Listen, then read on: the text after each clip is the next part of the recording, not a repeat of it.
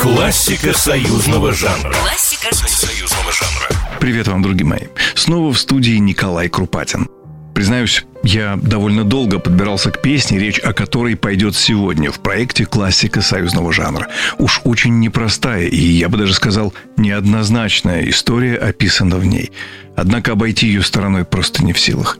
Ведь это любимое многими из нас, пронзительное и невероятное. Не отрекаются, любя. Мало кто уже помнит, но в 1976 году «Не отрекаются любя» стала песней после того, как Марк Минков получил предложение написать музыку для комедии «Мужчины, носите мужские шляпы».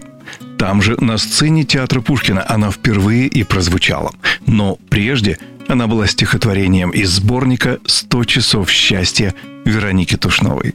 И вот тут уже кроется та самая история, которую я хотел бы вам поведать. Точнее, существуют две версии ее появления на свет. Одну связывают с мужем и отцом единственной дочери Вероники, оставившим ее по совершенно неизвестной причине с ребенком в тяжелое военное время.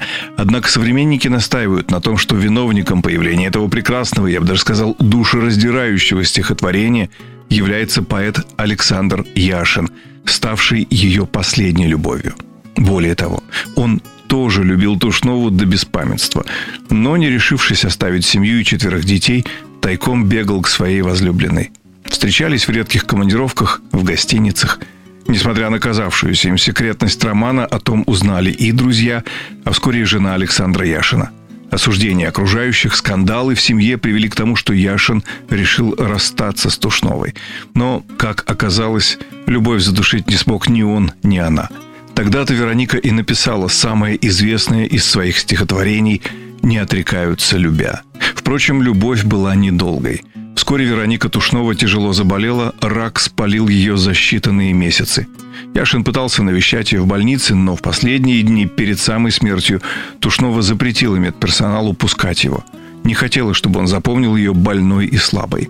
Александр Яшин пережил свою возлюбленную всего на три года, так же, как и она, сгорев от рака – не берусь ни оправдывать, ни осуждать, но невероятная любовь, объединившая двух талантливых и ярких поэтов лишь после смерти, просто не могла не оставить яркий след.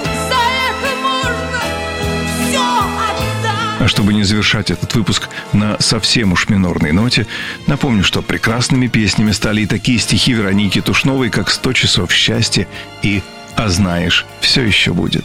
Классика союзного жанра. Классика союзного жанра. Программа произведена по заказу телерадиовещательной организации Союзного государства.